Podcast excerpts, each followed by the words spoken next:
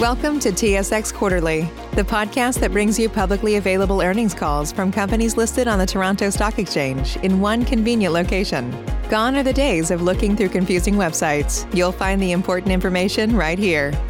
Enjoy the call.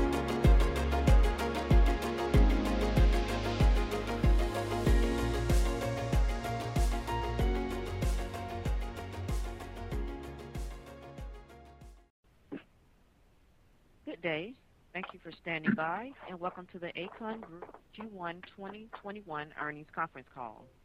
At this time, all participants are in a listen-only mode. After the speaker's presentation, there will be a question and answer session. To ask a question during the session, you will need to press star one on your telephone. Please be advised that today's conference is being recorded. If you require any further assistance, press star zero. I would now like to hand the call over to your host, Adam Borgatti. Please go ahead. Thank you, Felita. Good morning, everyone, and thanks for participating in our first quarter 2021 results conference call. This is Adam Borgatti speaking, and presenting to you this morning are Jean-Louis Servranckx, President and CEO, and David Smales, Executive Vice President and CFO. Our earnings announcement was released yesterday evening, and we have posted a slide presentation on the investing section of our website, which we will refer to during this call. Following our comments, we'll be glad to take questions from analysts. We ask that analysts keep to one question and a follow-up before getting back into the queue to ensure others have a chance to contribute. As noted on slide two of the presentation, listeners are reminded that the information we're sharing with you today includes forward-looking statements. These statements are based on assumptions that are subject to significant risks and uncertainties. Although Aecon believes these expectations reflected in these statements are reasonable, we can give no assurance that the expectations will prove to be correct. I'll now turn the call over to Dave. Thanks, Adam, and good morning, everyone. I'll briefly summarize Aecon's consolidated results, review results by segment, and then address Aecon's financial position before turning the call over to Jean-Louis. Turning to slide three, revenue for the first quarter of 754 million dollars was 7 million or 1% higher compared to last year. Adjusted EBITDA for the first quarter of 21 million, a margin of 2.8%, improved by 2 million or 8% compared to adjusted EBITDA of 19 million dollars, a margin of 2.6% in Q1 last year. Diluted loss per share of $0.31 in the quarter compared to a diluted loss per share of $0.19 in the same period last year, largely due to interest related to the Bermuda Airport concession that is now being expensed rather than capitalized. Reported backlog of 5.9 billion dollars compares to backlog of 7 billion a year ago. Now turning to results by segment. As noted on slide four, construction revenue of 744 million in the first quarter was 9 million or 1% higher than the same period last year due to a higher volume of nuclear refurbishment work in Ontario and an increased volume of gas distribution and telecommunication work in the utilities sector. Partially offsetting these increases was lower revenue from road building and mainline pipeline work. Adjusted EBITDA from construction of 22 million, a margin of 3%, increased by 5 million dollars compared to 17 million, a margin of 2.2% in Q1 last year, primarily from higher volume and gross profit margin in utilities and higher volume in nuclear. These increases were partially offset by lower volume and gross profit margin in industrial operations. New contract awards of 200 million dollars in the first quarter were 696 million lower than last year, largely due to an award of 465 million dollars in the first quarter of 2020 for the Pattullo Bridge Replacement project in B.C. Turning to slide five. Concessions revenue for the first quarter was 11 million, a decrease of 16 million compared to the same period last year, primarily due to much reduced activity at the Bermuda International Airport. Adjusted EBITDA in the concession segment of 10 million dollars was 4 million lower than last year due to the COVID-19 impact on airport operations in Bermuda. Turning to slide six. Aecon's financial position, liquidity, and free cash flow remain strong. At March 31st, Aecon had 31.5 million of cash on hand, excluding cash in joint operations and restricted cash, and a committed revolving credit facility of 600 million dollars, which was undrawn other than 7 million utilized for letters of credit. In the first quarter of this year, the Performance Security Guarantee Facility provided by EDC to support letters of credit was increased from 700 million dollars to 900 million, bringing Aecon's committed credit facilities for working capital and letters of credit to 1.5 billion dollars. Aecon has no debt or working capital credit facility maturities until the second half of 2023, except equipment loans and leases in the normal course. At this point, I'll turn the call over to Jean-Louis. Thank you, Dave. Turning to slide seven. Despite the impact of COVID-19 on Aecon's first quarter results, we continued to deliver solid results. We remain confident that Aecon's balanced and diversified portfolio, strong financial position, and agile culture will enable us to successfully respond to the unknown impacts of COVID-19 going forward. The construction segment is aligned to the significant infrastructure investment commitments by all levels of government across Canada, as well as by the private sector, providing essential services across the market sectors in which we participate. The concession segment is pursuing a number of large-scale infrastructure projects and targeting innovative development and private finance opportunities in industrial, power, clean tech, and other related markets, as well as participating as a concessionaire on the five P3 projects identified on the slide. Turning now to slide eight. Backlog recurring revenue programs and the pipeline of bidding opportunities for new work remain at strong levels across Canada, despite the challenges of a pandemic environment. Backlog at the end of the first quarter was 5.9 billion dollars, which does not include the Eglinton Crosstown West Extension Advanced Tunnel project in Toronto, where an Aecon consortium has been named as first negotiations proponent and which is expected to be awarded in the second quarter of 2021.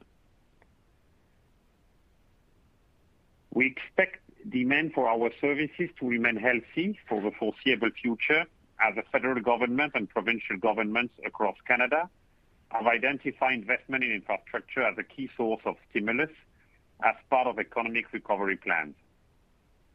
Aecon is pre-qualified on a number of large project bids due to be awarded during 2021 and 2022, and have a robust pipeline of opportunities to further add to backlog over time. Trailing 12-month recurring revenue was up 5% versus the prior period, primarily from growth in utilities operations. Recurring revenue is expected to continue to grow based on the capital investment plans of a number of key clients, particularly the telecommunications and power sectors, as well as from the recovery of aviation traffic at the Bermuda International Airport. Turning now to slide nine. Earlier this week, Aecon released its second annual sustainability report, Building Better Together, outlining our progress and key accomplishments in responsible ESG practices. The report includes a comprehensive greenhouse gas inventory of direct emissions from all our operation in 2020, a best-in-class practice, and a significant step in the evolution of Aecon's sustainability program. Aecon has proudly announced that it has set a target to reach net zero emissions by 2050, with an initial interim target to achieve a 30% reduction in direct CO2 emissions by 2030 as compared to 2020. This positions Aecon as an industry leader and underscores our commitment to harness innovation, reduce waste, boost efficiency, and consistently improve business performance. The sustainability report is available on our website, and we welcome you all to view it and see why we are so Aecon proud. Turning to slide 10, Aecon's overall outlook for 2021 remains positive despite the ongoing background of COVID-19. The pandemic is expected to continue to have some impact in moderating overall revenue and profitability growth expectation in 2021, either due to client decisions related to schedules or operating policies, or due to broader government directives to modify work practices to meet relevant health and safety standards. In particular, in the concession segment, commercial operations at the Bermuda International Airport continue to be challenged by COVID-19 related travel restrictions, which have significantly impacted the aviation industry. Global air traffic is not expected to improve meaningfully until significant portions of the global population have been vaccinated and existing travel restrictions are lifted. The bright spot for Bermuda is that the U.S. is by far the largest source market for passenger volume, followed by the U.K., both countries that are leaders in vaccine rollouts. So we are optimistic the second half of 2021 will see meaningful improvement. As I stated earlier, the overall outlook for 2021 remains positive as construction continues on a number of projects that ramped up in 2019 and 2020. The level of backlog and new awards during 2020 and the strong demand environment for Aecon services, including recurring revenue programs. Thank you. Stay safe, get vaccinated, and follow the advice of public health authorities. We will now turn the call over to analysts for questions.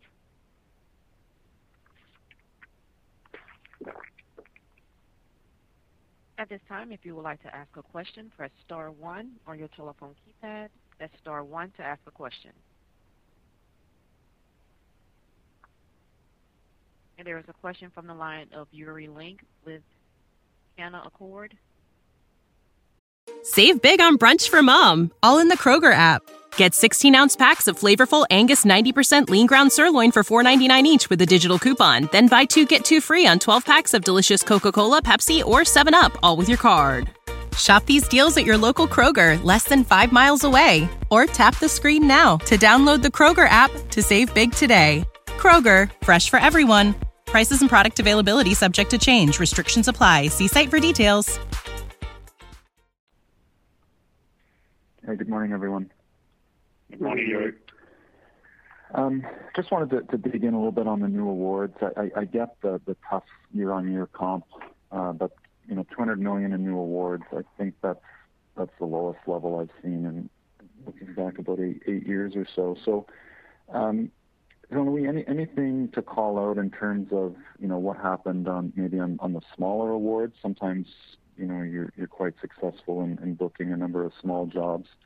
And more importantly, um, you know, does is is this a low for for the backlog for this year? Do you see it increasing by by the end of the year? Uh, any color would be appreciated. Thanks. Okay. Uh, Yuri, uh, as we have already and always said, I mean, to look at backlog evolution only on a three-month period I mean, is not always relevant. I mean, we as you can see, we have 5.9 billion of backlog plus the 0.5 of recurrent backlog. We will have some quasi backlog at the moment, I mean, during the weeks to come. It means for me that uh, it's not a real issue so far. I've always said that between six and seven, including recurring revenue, I mean, we are comfortable. If you go to slide eight, and and you have a look at the central figures about what is going to be burned in the next 12 months, you just realize that at the end of Q1 2019, the figure was 2.3 billion. At the end of Q1 2020, 2.5 billion, increasing. At the end of Q1 2021, 2.7 billion, increasing. It just means that you can anticipate revenue growth, I mean, in uh, the year to come. Uh, For the long term, which is uh, beyond 24 months, I mean, there's plenty of time. And I just remind you, Yuri, that this was the plan. The plan was about discipline on major projects and balancing our activities, especially growing utilities uh, within our backlog. We said it constantly during the last 20 months, and we did it.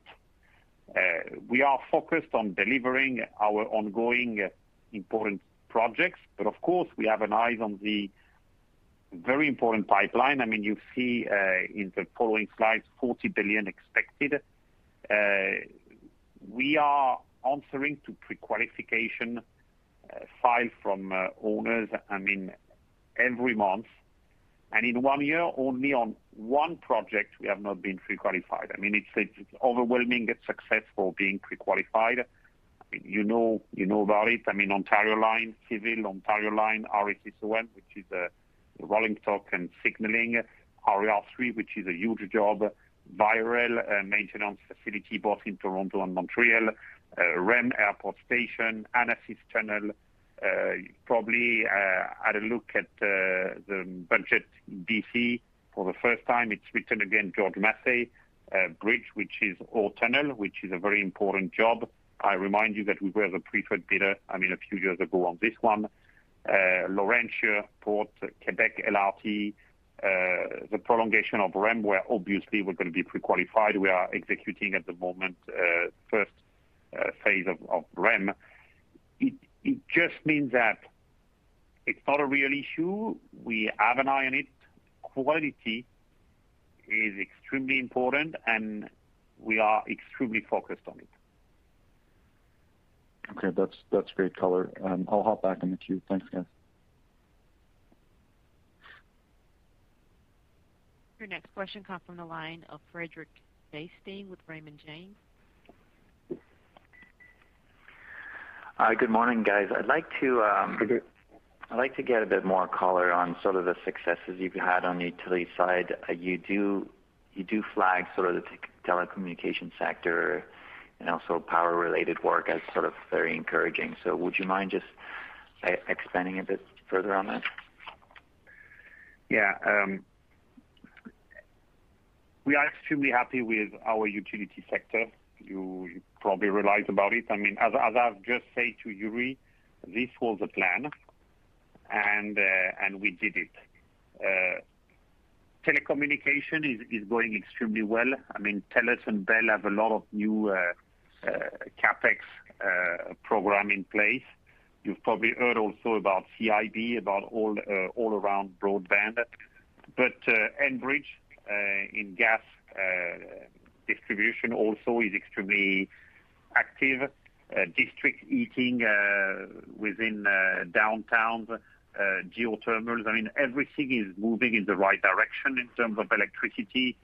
I mean, we have noticed the trend just emerging in terms of transmission and distribution. This is why we did this acquisition of Voltage. We are very happy about this activity. In addition, the contractualization of this kind of revenue uh, is different. It's very much interesting. It gives a lot uh, to loyalty with our customers, to our professionalism. And uh, this explain, I mean, why utilities is one of our top performer today. Thank you. And I read that um, that represents about 25% of your top line. As you continue to gain uh, a fair amount of success there, is there potential for that part of the business to increase further from 25%? I would say yes and no. Uh, yes, because we like this business, and uh, it's quite a good complement to our roads and bridges work, to our heavy civil urban transportation and nuclear. Uh, on another hand, we you remember that I'm always focused on having a balanced activity. And uh, each time I close a price, I mean, before bidding, uh, I'm careful about it. I think our balanced activity is one of the main reason of our strength and our resilience. So we will have a look at it, but every opportunity that we can take Uh, with profit generation in utility, we're gonna make it. Awesome. Okay. Thank you. Your next question comes from the line of Benoit Poirier with Desjardins Capital. Yeah. Good morning, everyone. Um, Jean-Louis or David, I was wondering if you could provide more color about the expectation for CEWS in the coming quarter. Um, my understanding, this was not material in Q1. And in terms of capital deployment, um, maybe how do you see uh, buyback versus M&A at the current point in time, and also the maximum financial leverage you would be willing to consider under uh, M&A? Okay. So I'll try and remember the different elements to that. I'll start with CEWS, and if you have to remind me, Benoit, then uh, come back to me. Um, I think going forward, we expect CEWS to be even lower uh, than it was in Q1, um, in Q2, uh, and Q3. The program was initially meant to end on June 5th. Um, and The federal government on Monday announced that they were gonna extend it to September 25th. Um, but For that extension period, or at least from July to the end of September, the subsidy rates start to reduce um, uh, fairly significantly over that period of time. So that will reduce any subsidy just because the rates are lower. But we're also comparing uh, revenue to Uh, periods last year that were obviously heavily impacted by COVID. So, you know, the first uh, hurdle is is are you eligible on a revenue decline basis? And given those periods we're comparing to, we're not expecting um, much, if if any of our business to be eligible. And even to the extent we are, the rates are gonna be quite low. So, uh, CEWS, we expect to be pretty much a non-factor in 2021. On the on the capital uh, allocation side, um, obviously we remain um, uh, open to tuck-in type acquisitions. We think there's still opportunity. Um, you know, going back to the previous question around utilities, you know, we've done a number in that space, uh, and we think there's still opportunity there, but also in other areas as well. That remains something that we're focused on. Obviously, we increased our dividend uh, last quarter um, for the full year. Um and as far as share buybacks, that's something that we'll continue to monitor, but nothing uh, uh, in place at this point in time. And then I think you had a question on leverage as well, Benoit. Oh, just in terms of M&A, uh, assuming something more uh, larger could come at one point in time, uh, just wondering how do you see the financial leverage, the mm-hmm. optimal level you would be willing to go at, David? Yeah. Yeah. So I mean, obviously we're in a nice position today where leverage is very low, um, you know, in and around 1x EBITDA. Uh, we're very comfortable uh, anywhere up to 2x. Uh, obviously the focus for us is having the performance security capacity, whether that's bonding, whether that's LC facilities, to support growth, and to support the pre-qualification process for what we expect to be a huge pipeline of opportunities continuing to come at us over the next couple of years. Uh, preserving that balance sheet strength is important. In terms of a larger acquisition, um, know, we think up to 3x is certainly manageable, um, without impacting any of that uh, capacity in terms of performance security and growth. Um and much further than 3x, we would uh, start to see that being something that, wasn't sustainable for any lengthy period of time. That's great, caller. Thank you very much for the time. Thanks, Pedro. Your next question comes from the line of Jacob Bout with CIBC. Good morning. Morning, Jacob. Morning, Jacob. Uh, hoping you can provide an update on how much work uh, has been pushed out due to COVID over the past 12 months. Um, I think you said at uh, 2020 end, you said it was around 390 million. And then how is this reflected uh, in backlog and as we think about kind of year-on-year comps for backlog? Yeah, I mean, it's exactly what you say, Jacob. I mean, we consider that something like 400 million have just been pushed to the right, and uh, it's a sort of um, uh, timing issue, and we can see it today. What is important to note is that no project future prospect has been deleted Uh, after this COVID uh, pandemic. So uh it's not a worry for us. We have noticed this uh, around Q3 last year, and it's exactly um, what was expected. Okay, maybe just a follow-up. Um, you've committed now to a 30% reduction in direct CO2 2030 net zero by 2050. Can you talk about ESG as a criteria in the procurement process? Um, is there any talk of this happening right now, and uh, does it differ between private sector and government?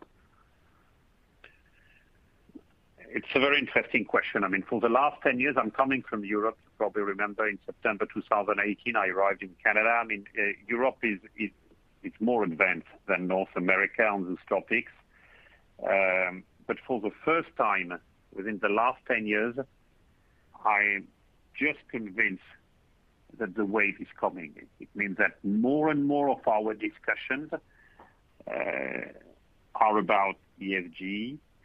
Uh, with our clients, you imagine that they also are on their way to disclose their commitment for 2030 medium term and 2050.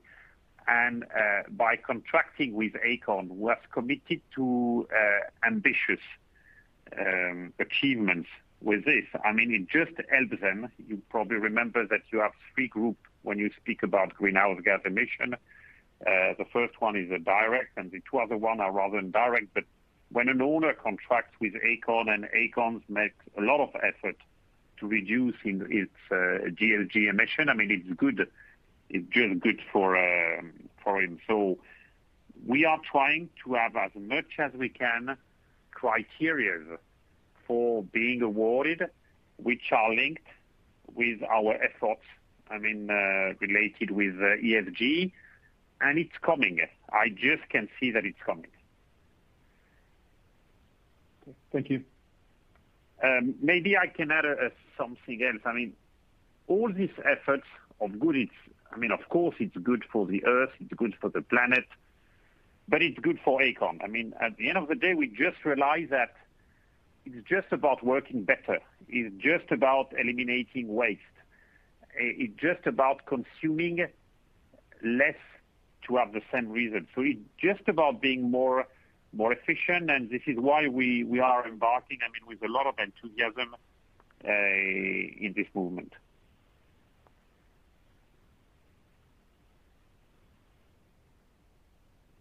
Your next question comes from the line of Michael Tupholme with TD Securities. Uh, thank you. Good morning. Good morning, Michael. Um, my first question is, uh, just when I look at the construction segments, beyond the productivity challenges that have been uh, an issue to one extent or another throughout the COVID-19 pandemic, um, based on what you know today, can you provide some commentary on the extent to which you expect any uh, COVID-19 related restrictions, be they government directed or client directed, to affect the business um, in Q2 and beyond, if you have any visibility? And so specifically, I'm thinking about the fact that there were some restrictions in B.C. in the first quarter. Not sure what the status is as far as those projects. And then We've had some recent announcements in Ontario. I know that relates to non-essential work, but just looking for any um any commentary on all of that, please. To make it simple, I mean basically, we are still essential services in all provinces. It means that we can go on working. There may be some restrictions, but we are essential service. We have to work. Second point, we are just getting better and better with this uh, COVID-19 in terms of organizing our work, in terms of uh, protecting uh, our employees, I mean in terms of screening, in terms of rapid testing. Each time we have an alert on a job, we're just, I mean, becoming uh, very good. There is a need for vaccination, I mean, uh, obviously, so that COVID can get out from the landscape as uh, soon as possible. So there will be, in the future, some consequences um, about some other restriction. I just say we can now cope much better about it. Okay. No, that's helpful. Thank you. Uh, second question uh, relates to the nuclear uh, operations. Um, nuclear activity in the construction segment appears to have picked up in the first quarter after having been slower in 2020. Um, I'm just wondering, if is the nuclear work you're carrying out, is that still ramping up further from here, or was the level of activity you were running at in the first quarter, is that representative of what we should expect over coming quarters? Okay. Basically, uh, we have more activity now because we are working on two units, two reactors. I remember that during the last two years, we were working only on one unit in Darlington. The work has been achieved. The reactor has been connected back to the grid, a great success. Uh, now we are working on the second reactor, plus the turbine generator Uh, in Darlington, and we are working on the first reactor of Bruce and the first steam generator replacement. This explains why we have more uh, activity. I remind you that we have a contract for four reactors at Darlington, and uh, at Bruce, we have a contract for one with an option for the five remaining. We are working on this, on the remaining one with Bruce Power and discussing about the condition of execution. So uh, this will give you a trend, for the, I would say, for the year to come. Regarding the much uh, longer term, I mean, uh, I would say we have three areas of great interest. I mean, the first one is about waste treatment. All those major component replacement on these two nuclear power plant just produce a lot of waste. Waste has to be treated and treated efficiently, and we are working on this. Uh, second part, I would say, uh, small modular reactor. Uh, this is going rather fast. OPG has selected three technical partners.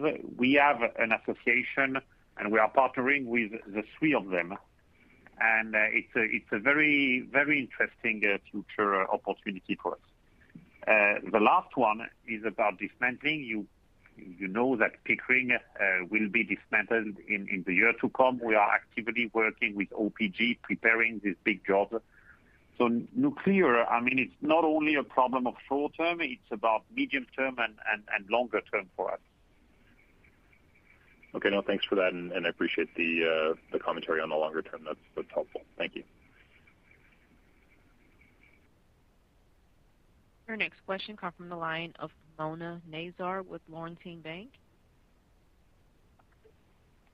Good morning. Um, congratulations on results, and thank you for taking my question. Um, morning, Mona.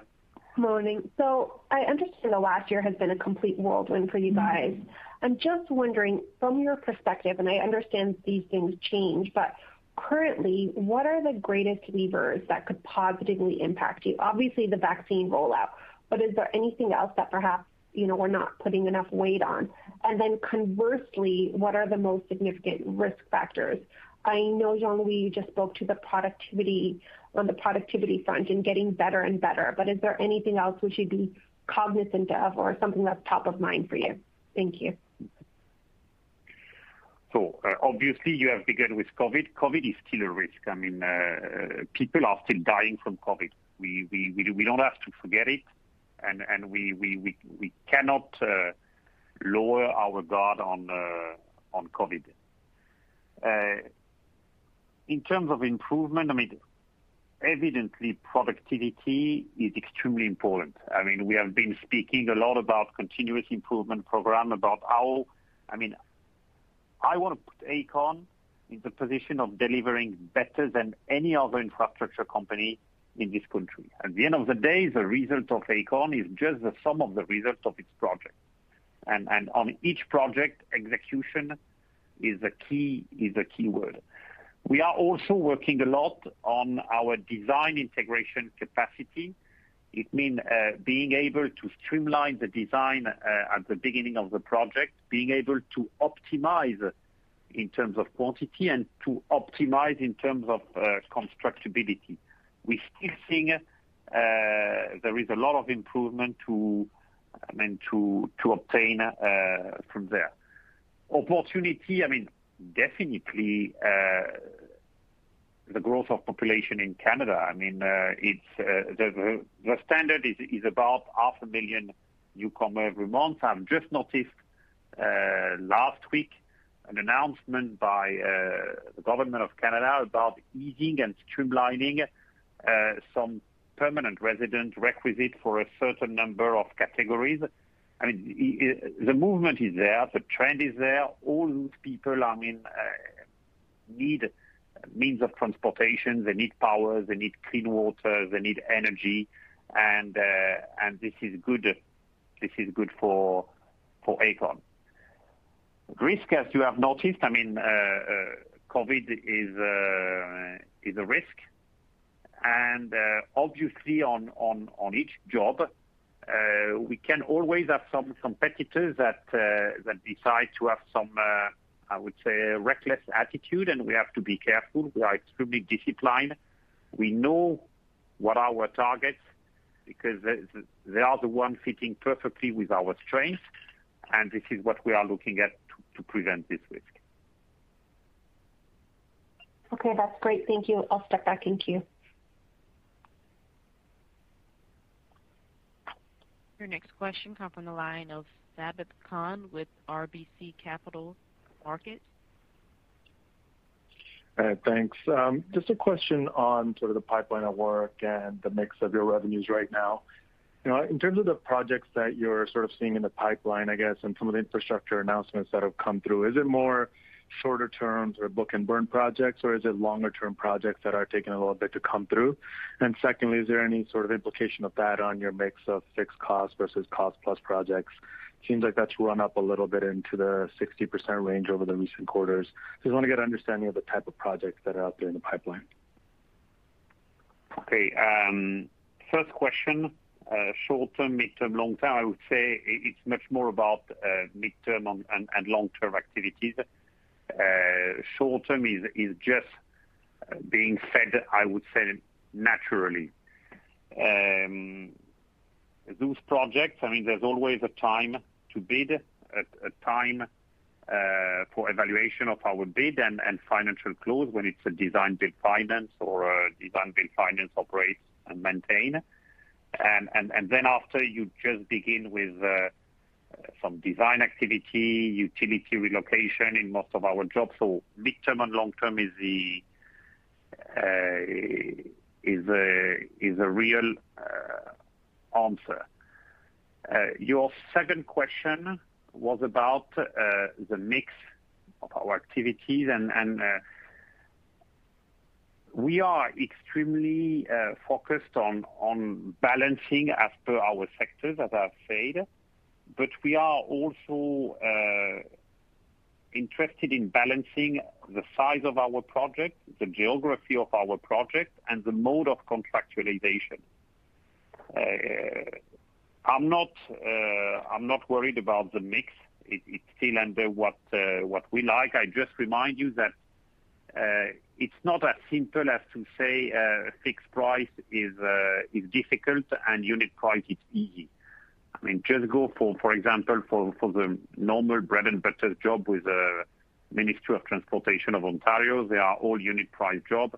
You have 14 competitors. You have to be extremely uh, wise and smart about your competitive advantage, uh, they are hard projects, and and, and you cannot make any mistake during uh, execution. Some some lump sum, I mean, we are just two at the end of the process to compete. So uh I'm comfortable with what we have at the moment in our backpack. Okay, and then just a quick housekeeping one. Just looking at the expenses here, and it looks like the materials line is down about 25% year-over-year from Q1 of last year to Q1 of this year. Uh just want to get an understanding of, is that sort of like a one-time thing, or is there some sort of cost savings in there as we try to forecast this out for the rest of the year? Yeah. Hi, Sabahat. Uh, the biggest driver of that mix is really the project profile that um, is being worked on in any particular quarter. Uh, some projects in some periods have a higher content of uh, subcontractors versus our own labor. Um, some projects, if they're ramping up, will have a higher materials component in the earlier phases.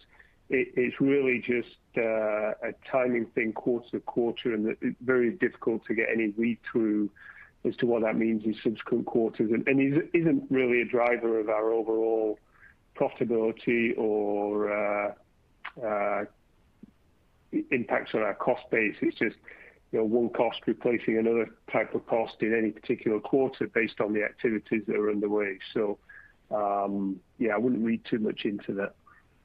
Okay. So I guess for the full year, it should just be normal course and shouldn't sway the expenses line in either direction then? Well, in any given year, again, it it can skew more to one cost category than another, depending, again, on the type of work.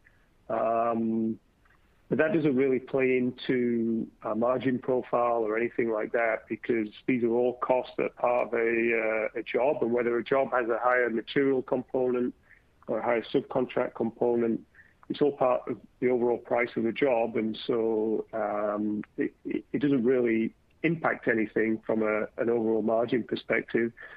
Uh but having said that, um, generally over the course of a year, yes, it kind of evens out, um, all else being equal in terms of the kind of portfolio of projects we have underway. Okay, great. Thanks so much for the color.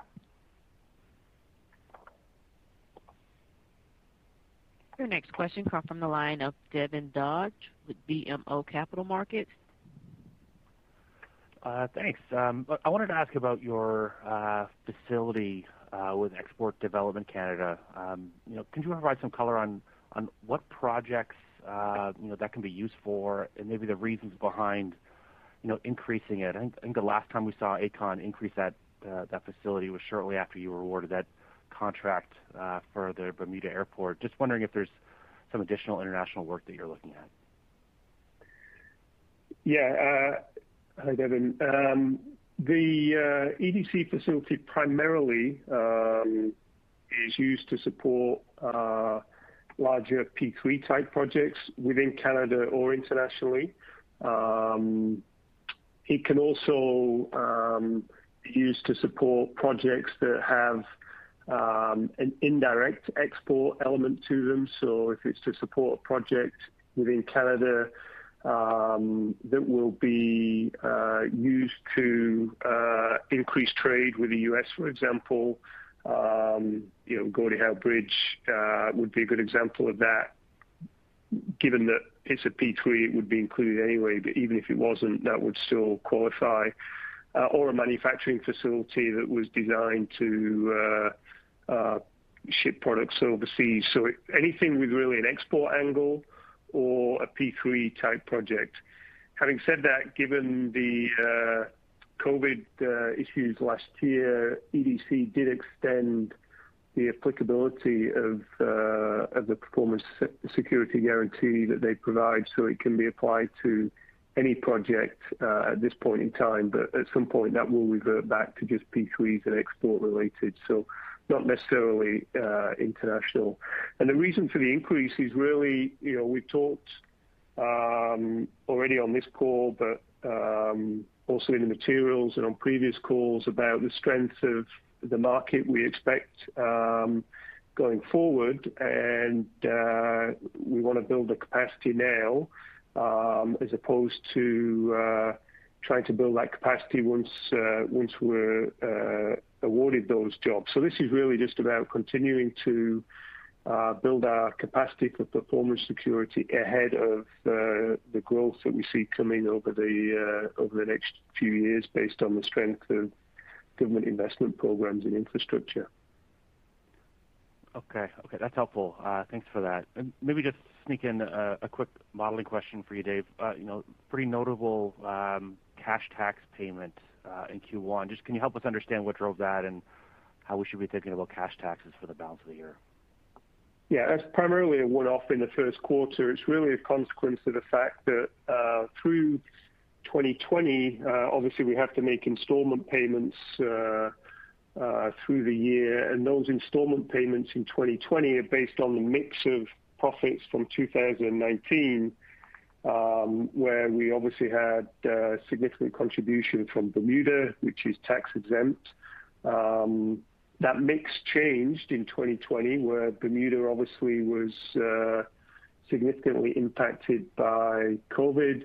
Uh, but we um, had the benefit of the CEWS program in 2020, which is fully taxable. Those installment payments that are made during the course of the year, which is set kind of at the start of the year, were not sufficient to uh, take into account that change in mix. And so in the first quarter of the following year, you have to kind of top up those installment payments uh, to the extent you need to, and that's what happened in the first quarter. Uh, going forward, we're just back to the regular installment payments that we have to make. Okay. Thank you. I'll turn it over. Your next question comes from the line of Ian Gillies with Stifel. Morning, everyone. Morning, Morning. One of the interesting disclosures is that you're now pursuing a project in uh, that Seattle with respect to roadworks.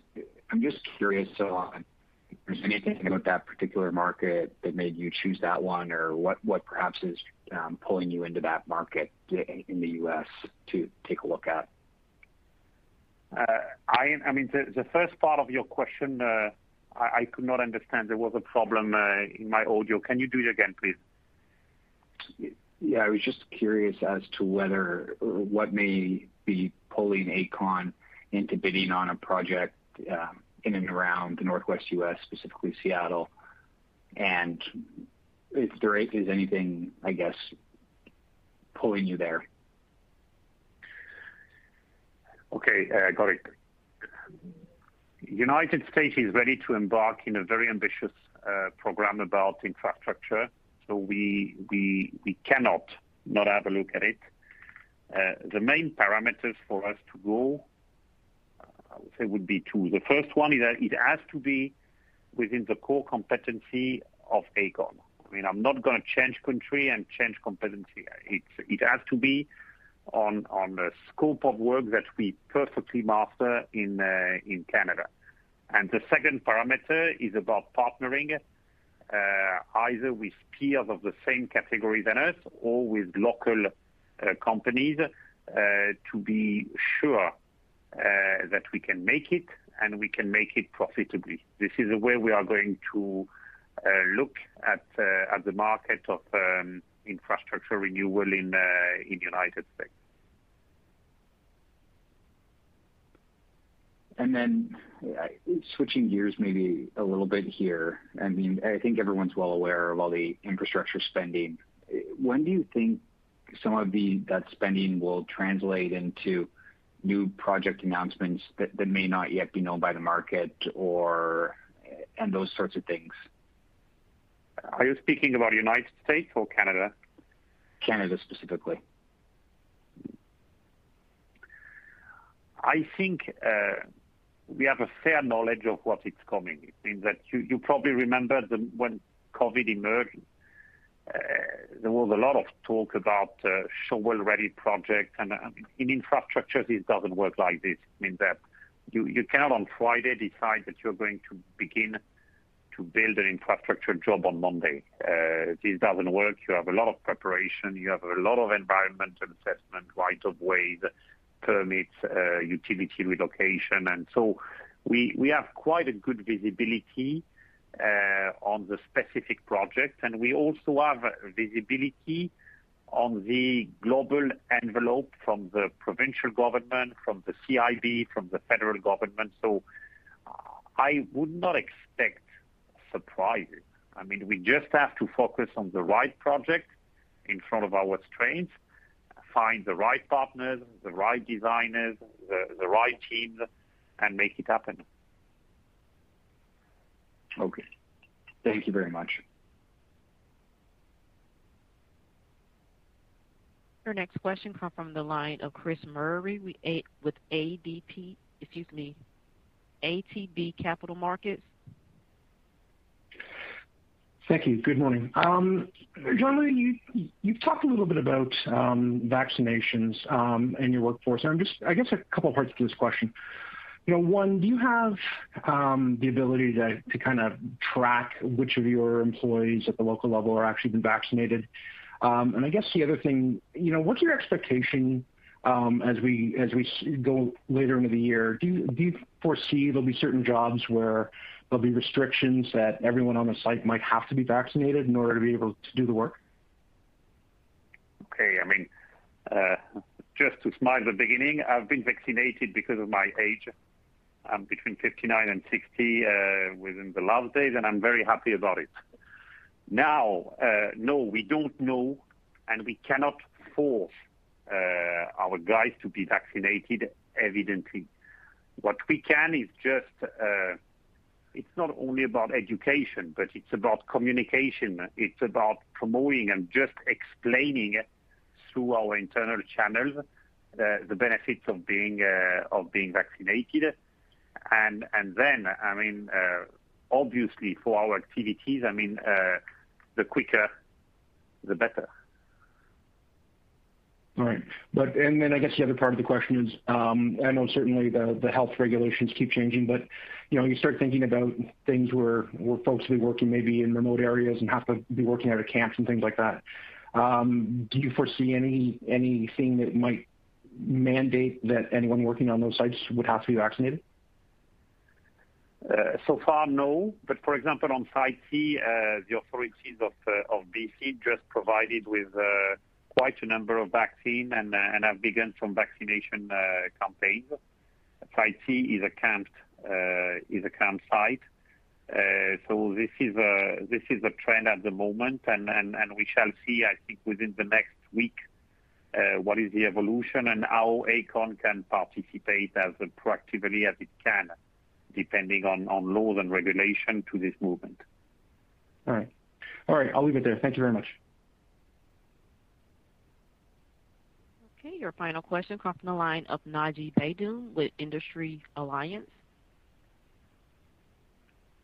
Hi, um, good morning. Just wanted to get your thoughts on a couple of ESG-related uh, priorities. Um, uh, first off, can you talk about any long-term opportunities you see from additional uh, construction work on uh, new decarbonization initiatives? Just wondering how you're thinking about uh, your approach and positioning to capitalize on new opportunities, infrastructure related, on new low or zero emission um, projects in Canada.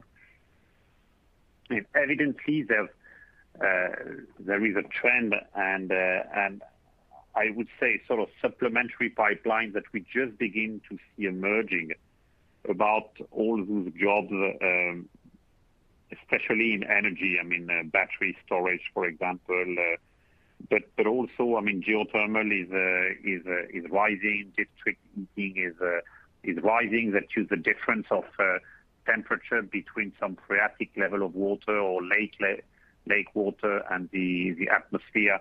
Uh, there's quite a number of uh, very interesting and technical projects.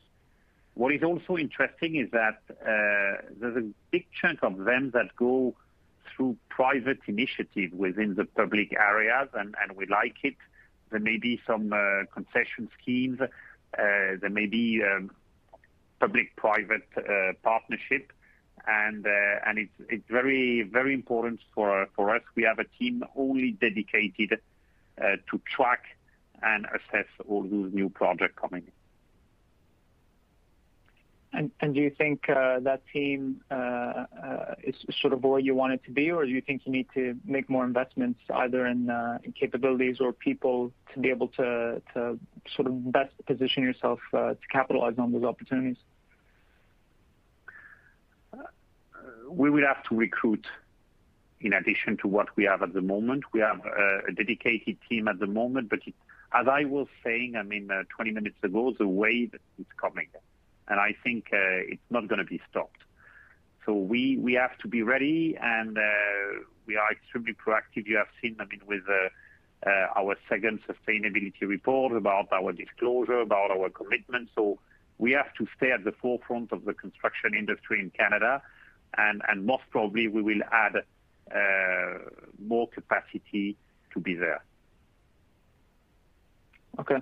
That's good to. Thank you. And just to follow up to that, uh, uh, to your last point, the second sustainability report, very clear new environmental targets, clearly helps elevate your ESG profile versus your competitors in the construction sector.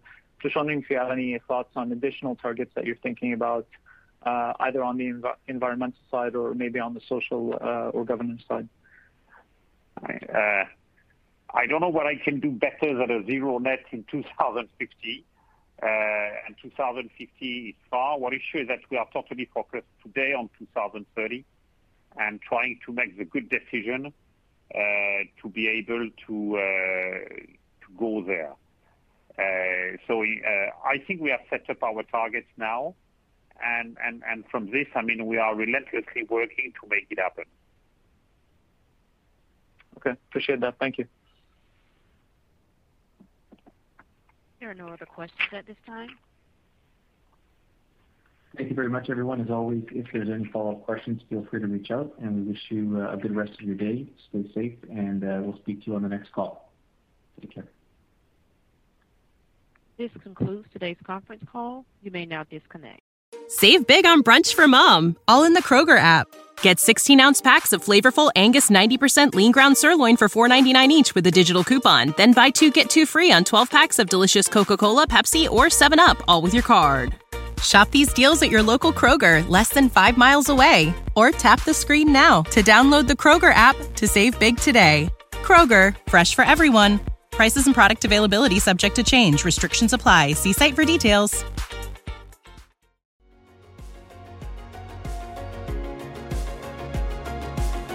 Thank you for listening to TSX Quarterly. If you enjoyed the cast, remember to leave a good rating.